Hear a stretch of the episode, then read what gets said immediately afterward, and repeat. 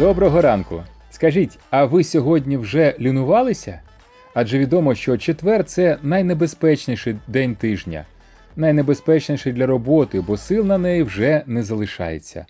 А попереду ще п'ятниця. Психологи кажуть, що поняття лінь не існує. Вони вважають, що є два стани, які пояснюють те, що ми називаємо лінь. Перше немає мотивації, другий немає енергії. Про мотивацію сьогодні ми не будемо говорити. Послухайте в суботу інтерв'ю Алли Задніпровської. Вона в кінці говорить про мотивацію. Вам буде цікаво. А ось відсутність енергії це наша тема, тому що відсутність енергії це не якийсь езотеричний, а абсолютно фізіологічний процес. Зараз ми його розберемо до молекул, вірніше до мітохондрій. У вас у вухах аудіожурнал «3 хвилини здоров'я, журнал практичних порад для реального життя. Отже, що таке мітохондрія? Це така маленька штука, яка живе всередині наших клітин. В однієї клітині близько 2000 мітохондрій або 25% клітинного об'єму. Головне завдання мітохондрій забезпечувати клітини енергією, хоча в них значно більше функцій. Початкові матеріали для роботи мітохондрій це глюкоза, амінокислоти, жири та кисень. Кисень мітохондрії спалюють, отримуючи на виході енергію і воду.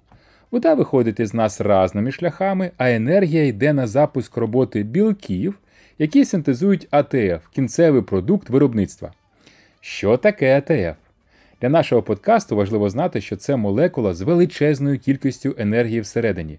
АТФ виділяє багато енергії, і клітина спрямовує її на будівельні потреби, синтез білків, запасання вуглеводів і жирів та просто підтримання нашого життя в поточному стані. Для всього цього ми постійно використовуємо просто величезну кількість АТФ.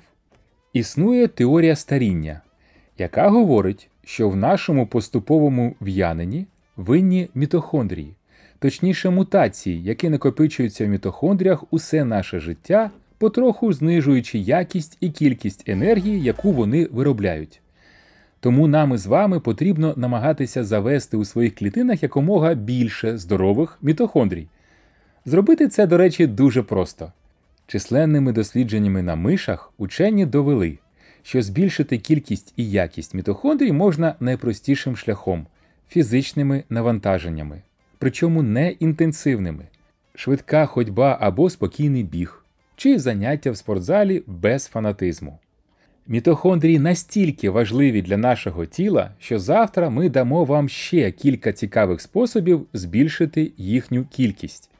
А якщо ви хочете розібратися не тільки з мітохондріями, а й навчитися керувати своєю харчовою поведінкою, то приходьте на харчову паузу, що починається 3 листопада.